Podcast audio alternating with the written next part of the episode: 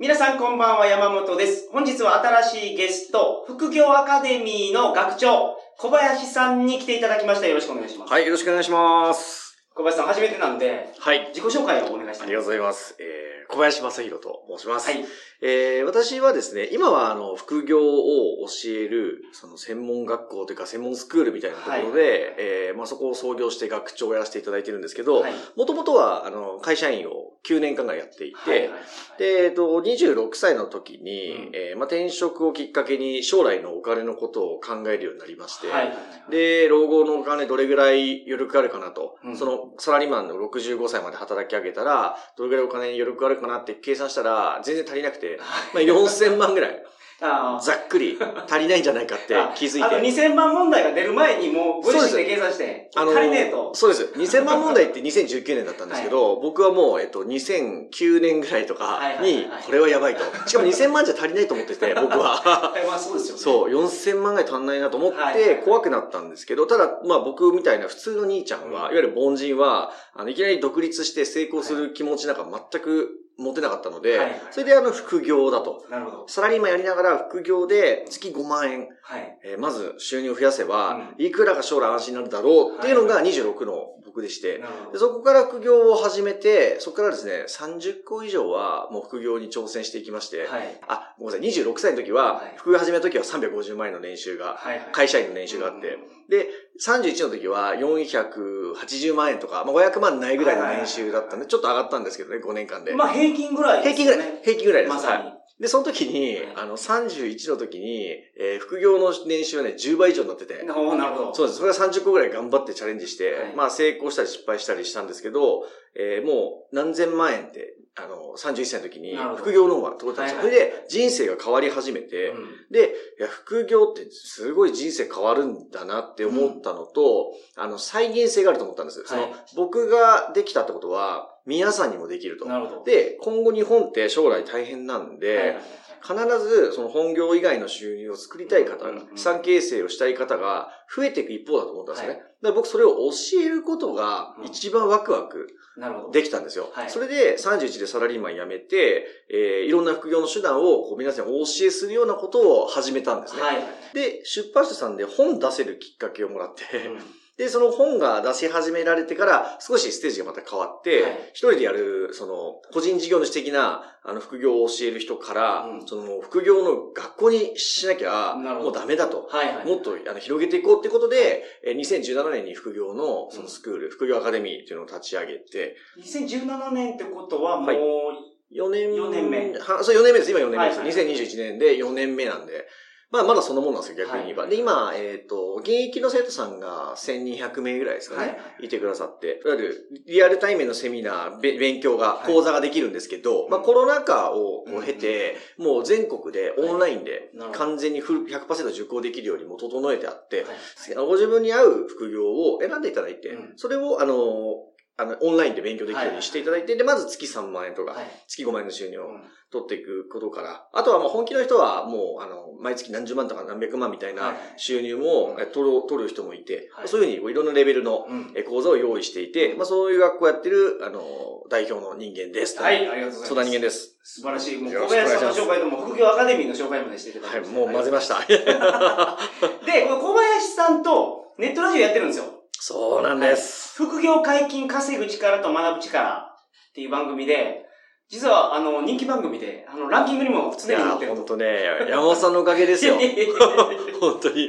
もうあの気づいたら2年ぐらいやってるんですよね。そうですね。はい。はい。で、おかげさまで、あの僕と山本さんで話したり、はい。あとは、えー、副業のいろんなスペシャリストをね、はいはい。ゲストで呼んで、そこでいろんな副業についていくノウハウとか、はい。ねこう考え方を教わったりとか、えーいろんな話をこう、はい週2回ペースでお届けしているっていうね、そんなかなり。具体的な話をしててですよね。うん。で、おすすめ会をちょっとお、紹介したいんですよまとめてくれたんですか？はいはい。ありがとうございます。まあ、物販についてはまずはうん全部おすすめです。おー、まあでも本当に聞いていただきたいですね。うん。物販で副業っていうとなんかイメージつきやすいと思うんで、はい。なんかメルカリで物を売りたいとか、うん。ノウハウとか詳細がかなり話されてるので聞いていただきたい。いいですね。あと、株と FX も、はいこれも全部おすすめなんで、選ばないんですけど、それ以外、それ以外でちょっとあの、えっ、と、今もう100回以上やってるので、うんまず100回目までで、はい。おすすめの回、はい。聞いてほしいやつ。ぜひ、僕もそれ聞きたいです。どれがおすすめなのか。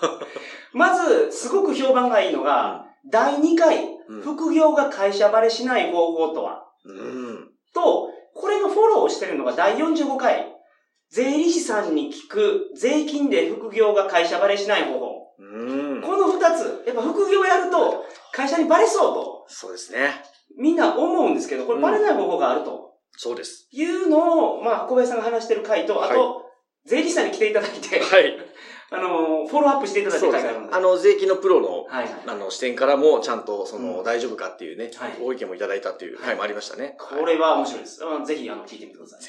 あと、第10回う、んすぐに始められるお手軽な副業いろいろ。うん。結婚式に、うん。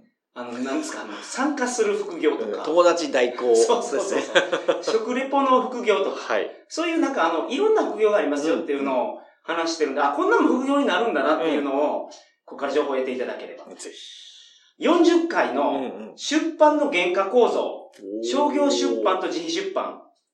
これは、こんな情報を話してもらえるんやっていうところまで話してあります。結構あの、出版の裏話をね、当時、早野さんに教えてもらいましたからね。はいはいははい。あと、第61回、不動産投資するなら都会田舎どっちがいい？ああ、これ気になる方多いと思うんですよね。はい。うん。これ、なんか、よく話になるじゃないですか。よく、よくなりますよ。はい本当に、はい。もう不動産投資やるとなったら、まずそこがね、一番悩むところなんで。ははいい。あとは、第75回のライティングで収入を得る方法、うん。仕事の探し方、ライターの持ち単価うん。と、第76回のブックライター、うん。ゴーストライターの仕事について。はい。これもうめちゃめちゃ面白かったです。面白かったですね。ゴーストライターっていう、その、あれですよね、著者さんの代わりに本を書くって仕事が実はあって、まあこれ、1仕事で40万から60万もらえたりするっていうね、実はすごいビジネスなんですけどね。はいはいはいはい。その辺を詳しく。あのだから昔はゴーストライターっていう名前で活動してたんで、うんあんまりいいイメージがなかったんですけど、そうですね。今はもうブックライターとそいうう名前になって、ちゃんとした仕事になってる。そうなんです。はい。なんでまあ、コロナ禍でウェブライティングですか、ライティングのお仕事も増えてるので、はいライティングもするし、今そのブックライターの仕事も目指せるという意味ですごい面白い副そうな業んですよね。で、そのライティングでの仕事の探し方であったり、うん文字単価の話とかうんの話を詳しく75回で話してるので、ぜひ、はい。これぐらいがまず、まあ他にもいろいろおすすめあるんですけど、はまずは興味がある方はこれを聞いていただければい。おー。いろいろ評判が良かった回をまとめてます。確かに。今言っていただいたところは、まあ、まあ、自信があると言いますかね。ぜひ聞いていただいたら、あの、参考になること多いと思います。参考になると思思いますね。はい。で、今日の本編ではズバリ副業の話を、はい。えー小林さんと、えー行います。はいどうぞよろしくお願いします。ぜひよろしくお願いします。それでは、トリカゴ放送始まります。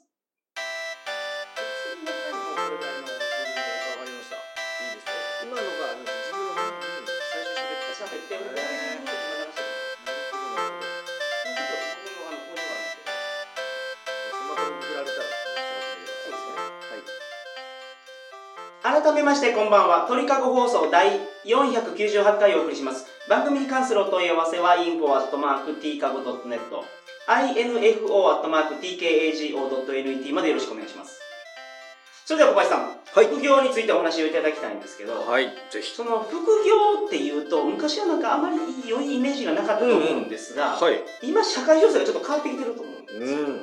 それどんな感じで感じてらっしゃるんですかなるほど。あの、まあ、今も、まだまだ、あの、怖いとか、はい。あの、なんですか、わからないとか、はい。まあ、人によっては怪しいみたいな、はい。こんなイメージはね、まだゼロじゃないと思いますから、まあ、それは、それを払拭するべく僕らは活動してるんですけど、はい。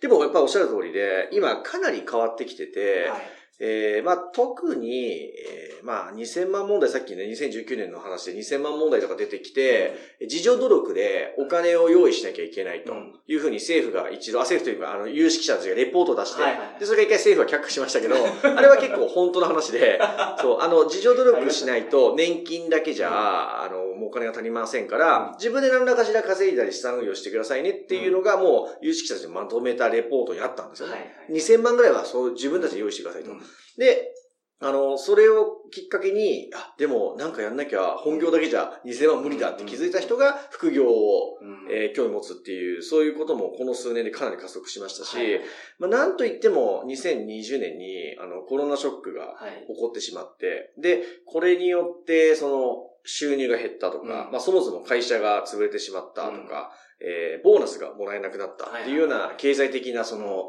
えーマイナスが、はい。えー皆さんにこう実際に起こってて、もう残業ができなくなってるから、そうですね。残業を、そのなんか、考慮した上で、その、住宅ローン組んでるか。そう そういう人なんかは、もう、あの、ま、一気に残業代が減ってくるって言いますよね。はいあと、ボーナスも同じで、ボーナスで住宅ローン払うのを、もともと組み入れてる方結構いいんですよ。で、ボーナスが今期はないですと。赤字だからごめんなって会社から言われた時に、えー、丸々持ち出しで住宅ローン返すのにお金がきついと。うんいう方とかも出てきていて、で、えっ、と、在宅で、その、自粛とか家で仕事してるんですけど、在宅で何か副業できないからみたいない人はやっぱりすごく増えて、確かに。で、あの、それこそ証券会社の口座開設もすごく増えましたし、えー一気にこう何かしら資産運用か何らか副業やんなきゃいけないっていうことが、えーすごい注目され始めていて、さらになんか会社が副業 OK って言ってるところがかなり増えてきた感じがするんですよ。もうこの5年ぐらいでかなり増えて、まあ有名なところで言えば、例えば、みずほ銀行さんが兼業 OK にしたりとか金融機関もうん。まだまだあの厳しい業界ですけど、うん。きあの副業 OK になってる新業金庫さんとかも増えてきてますし、はいはいまあいっぱいありますよ今、ヤフージャパンさんとか、ね。まあ例えばリクルートのグループも全社 OK だし、ていうかその政府も副業をもうはい。容認するような発言になってきてるじゃないですか。もうあの、その副業兼業推進っていうのが政府としての方針なんで、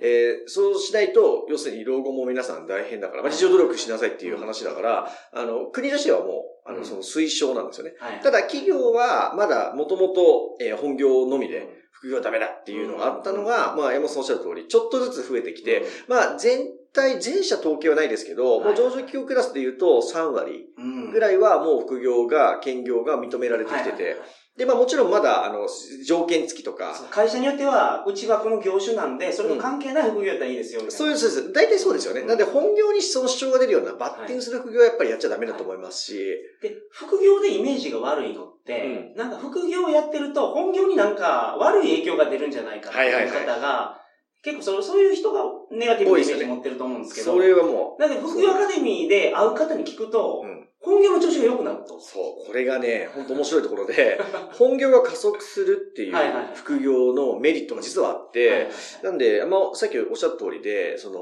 本業に支障が出たりとか、あの、例えば過重労働で、はいえー本業が頑張れなくなっちゃったみたいなことにならないように気をつけなきゃいけないんですけど、実際はいろんな副業を実践する中で、うん。例えば、えーいろんなコミュニケーションが出てくるんで、はい。副業やる上で、うん。コミュニケーションスキルが上がってくるとか、あとはタイムマネジメントしないといけないですよね、はい。その本業と副業なんで。うん。なんで、タイムマネジメント、時間管理が上手になるから、本業でも時間管理が上手になったりとか、あとはいろんなこう文章を書いたりとかする、はい。まあ、ライティングもそうですし、メールのやりもそうですけど、文章を書いたりとか、うん。あの、するので、それが本業でもその文章コピーライティングの力が役立ったりとか、はい。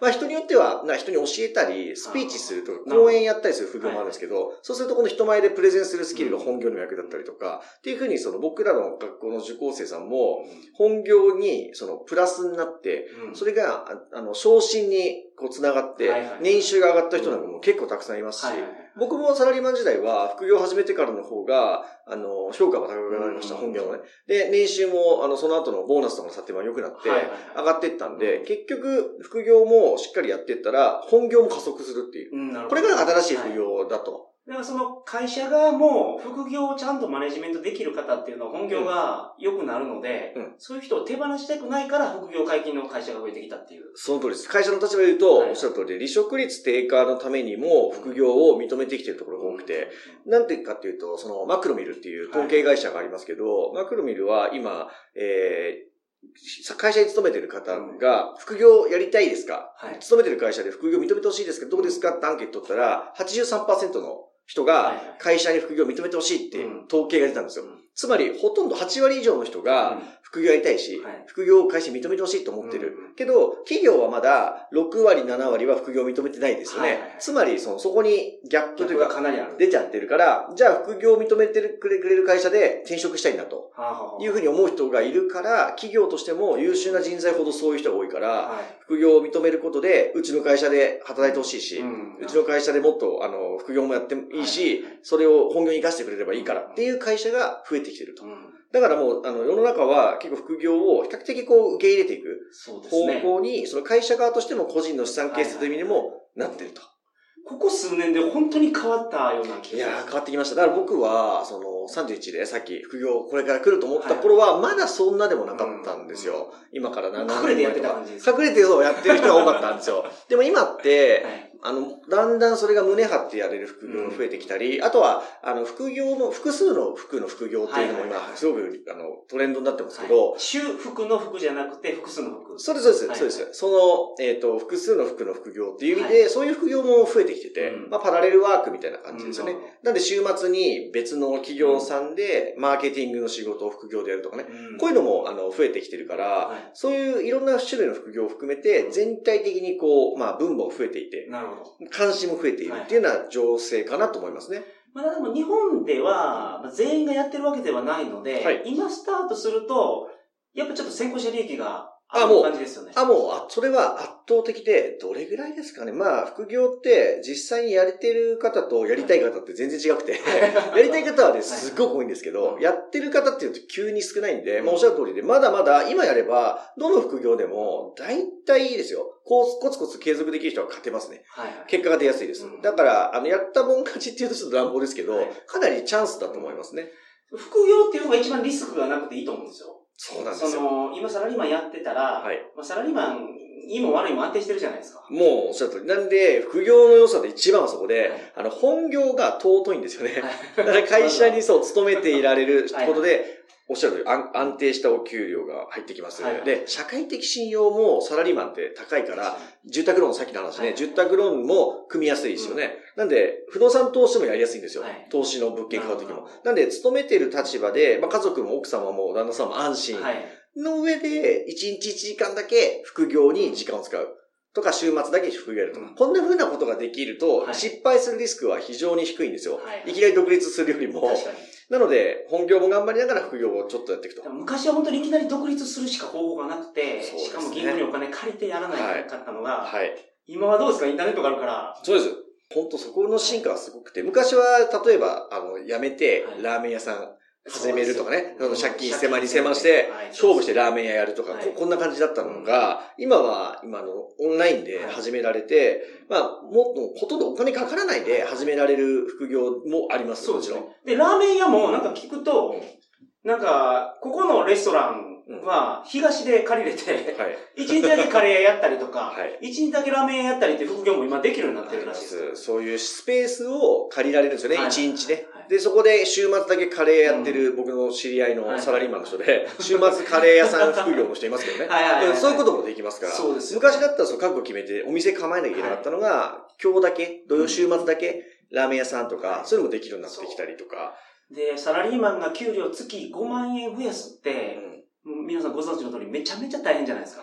もう。どんだけ上がらないかんですか、上に。全然上がらないです僕サラリーマンの時なんて年に1回昇給しても6000円とか、はい、6000円年に1回上がってたらいい方やと思いますけどね。いい方ですかね。はい、確か僕そんなもんでしたから、で、ボーナスは業績次第だから、その波があったんで、まあ年間で年収が10万、20万ずつしか上がっていかないのが、まあ普通の企業さんのその本業の所得ですから、副業で5万稼ぐのはじゃあどうかって言ったら、あの、簡単と言っちゃ言えないんですけど、ちゃんとやれば、どなたでも手が届くと思いますね。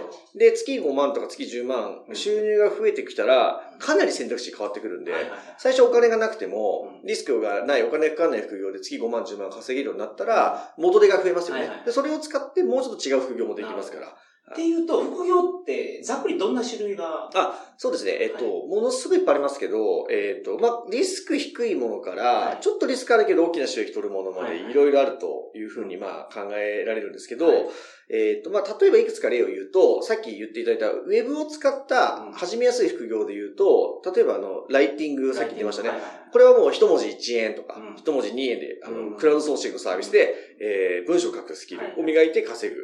これでもう月3万5万っていうのはもうたくさんいらっしゃるんですね。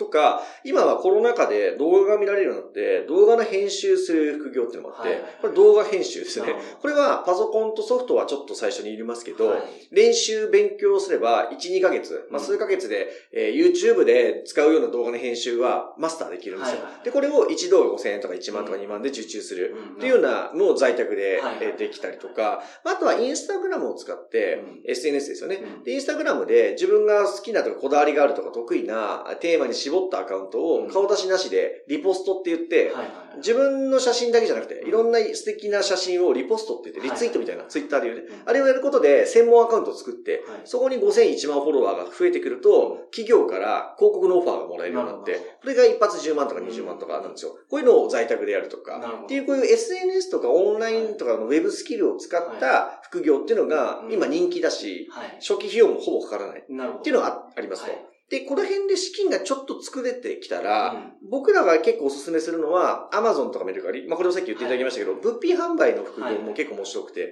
これはあの、えっ、ー、と、例えばアマゾンで5000円で売れてるものが、うん、楽天で3500円で買えるって、こういうことがあるんですよ。はいはいはい。で、これを価格差を調べる、まあそのノウハウとかツールがあるんですけど、それで楽天で仕入れて、うん、で、アマゾンに出品する。はい、で、アマゾンは在庫と発送を全てやってくれるサービスが FBA ってのがあるんで、はい、売れたらアマゾンが発送してくれると。はい、なんで自宅でリサーチして仕入れするだけの副業なんですよね。で、これはでも楽天で仕入れるときに、楽天のポイントって今、月10、あの10%からうまければ40%ぐらいつきますから、はい楽天の。期間限定ポイントの。そう、期間限定ポイントを使って、はい、そうすると、えっ、ー、と、うまくやれば40%。まあ少なくとも10%ぐらいポイントつくんで、うん、例えば月10万円仕入れがあれば、1万円分のポイントがついてきて、で、アマゾンで15万とかで売れれば、利益が4、5万残ると。はいはい、で、日本円の利益とポイントどっちも稼ぐのを、これも在宅で全部できるんですね。仕入れもインターネットなんで。っていうのが物品販売ですよね。で、これは海外輸入で日本で売るとか、日本の国内で仕入れて国内で売るとか、日本の商品を eBay というプラットフォームで海外に輸出するとか、いろんなノウハウがあります。なるほど。はい。で、まあ、初めは国内でやっといて、慣れてきたらその海外のやつもやれるやってるとか。やつができると。やっていくと、いろんなね、オリジナル商品を中国で作って、それを自分の日本で、それはすごいですよ、でもね、あれですよ。といってもノンブランドのリュックサックとか中国いっぱいあるんで、はい、300円とかで,、で。これに自分の作ったロゴの輪ペタって貼って、もう自分のリュックですね。これを、えー、3000円で売るとか、日本で。こんなのはもうすごくいっぱいあって。はいそういうオリジナル商品を売る世界も将来は目指せると。まあ、独立できるレベルになってきますけどね、そういうのやると。まあ、皆さんでも副業で月10万から30万ぐらい利益出すっていうのを、まず半年ぐらいで手にしていただく。で、すごい人はですね、うちの生徒さんだと月70万ぐらい毎月稼ぐサラリーマンとかいますからね、本当に。もう半端じゃない。まあ、そういう人たちもいて。で、この後にもし良ければですけど、あの、怖くない人は、まあ、やがて怖くなくなってくるんで、投資とかトレードの世界も、えいつか触れてほしくて。はい、で、それが、えー、例えば株式投資とか、うん、外国為替の通貨ペアでトレードする FX とか、はい、まあ、あとは、あの、CFD っていう指数のトレード。とか、はい、こういうあの、チャートを見たり、海外とか日本の情勢を見て、売ったり買ったりする、その、トレードっていう世界ですね。これはまあ、30万から100万ぐらい余剰資金が用意できたら、これも勉強してもらえば、あの、上昇するときも、下落するときも、収益を生み出せるテクニックというか、手法がトレードにはあって、これが他のビジネスにはないんですよね。それも目指してほしいですし、あとは不動産投資って言って、僕が実は一番最初に始めた副業は、大家さん。はい、不動産投資で今67室ぐらいやってるんですけど、区分マンション買ったり、アパート1棟、中古で買ったり、新築のアパート建てたり、中古のマンション RC、鉄筋コンクリート買ったりっていうのを不動産投資で買って、えー、入居室に入ってて家賃もらう。はい。っていうのを、まあ、ロバート清崎さんが世の中に広げましたけど、はい、あれをやるのも、そのある程度資金が余力出てきたり、うん、サラリーマンの属性上がってきたりとか、あの、手離れがいいですよね、不動産投資は。そうです。あの、最初大変なんですけど、はい、満室になってくれたら、本当に手離れいいです。はい。なんで、不労所得っていうとちょっと怪しいですけど、あの、権利収入の代表作で、代表、代表で、一番なんですかね、失敗しづらいのが不動産だと思います。ちゃんと勉強すればね。なんで、やがてそういうのもやってほしい。っていうことです。不動産投資でやっぱりその心に残ったのが、その副業、解禁稼ぐ力と学ぶ力、はい。話聞いてる中で、ええ、田舎の不動産投資やってる人っていうのは、うん、ほぼほぼ、親から引き継いだ不動産の資産を回してるだけで、確かに。何も勉強してないそう。ライバルにならない。弱いんですよ。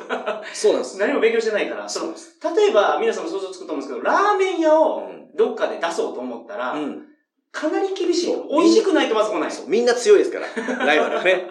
そうですよね。もう。ライバルのラーメン屋さんみんな一生懸命やってるから。みんな一生懸命やって研究してる人ばっかり。めっちゃ強いんですよね。はい。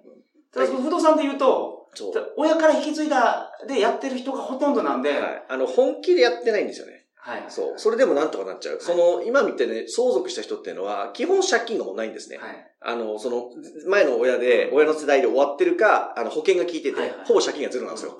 だから、あの、入ってくる家賃が全部手取りなんで、はい、空室が出てても、そんなに痛手がないし、はい、そこまで埋めるノウハウもないみたいな人たちが地方にいっぱいいたして、で、僕らは都心でも地方でも、あの、勉強して条件に合う物件を頑張って買うじゃないですか。はい、その後に空室を埋める努力とか、はいはい、あの、どうやって客付けするかを、その、仲介業者さんを回っていくノウハウとか、い。ろいろあって、それを学ぶんで本気でやる大家さんと、そういう、こう、あの、のんびりした大家さんは、もう全然レベルが違うんですよ。まあ、そうでしょうね。そう、だから勝ちやすいんですよ。他の業界にはない、ライバルが弱いっていう不思議なマーケットが、この少子化の日本において、まだあるんですよ。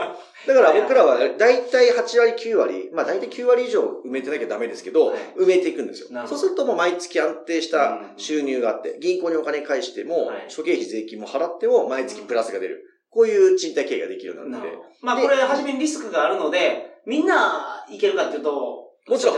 あのね、最初はもう怖いと思うんですよ。はい、あの、それが、あの、僕も副業アカデミー始めた後に分かってきたんですけど、はい、僕みたいに、いきなり副業であの、不動産買おうなんていうのは、ちょっとネジが外れちゃってて、皆さん、あの、階段を登っていってもらえばいいので、最初はまずやればいい副業で、まあ、在宅でなくてよければね、先ほどおっしゃってたウーバーイーツのドライバーさんだって、あの、週1回やるだけで、月5万円とか、えは、週4週5やれば、え月5万とか3万目指せますよね。で、これでお金貯めてていって、物販やるとかつなぐもいいですし、あの、もともと会社員の方で所得が高くて、うん、で、資金もよくあって、投資慣れしてる人だったら、あの、株式とか、はいはい、えー、不動産とか、あとまあ今最近注目されている暗号資産という、はいはい、えー、ビットコインとか、えー、仮想通貨、仮想通貨とかにポートフォリオを入れていく余剰資金で、こういうのからいきなり始める方もいらっしゃるんで、はいはい、もうその人それぞれのあのステージで、あと価値観とか、ね、家族の理解によって何から始めるかを選んでもらえる選択肢がすごく多くなった時代だと思います。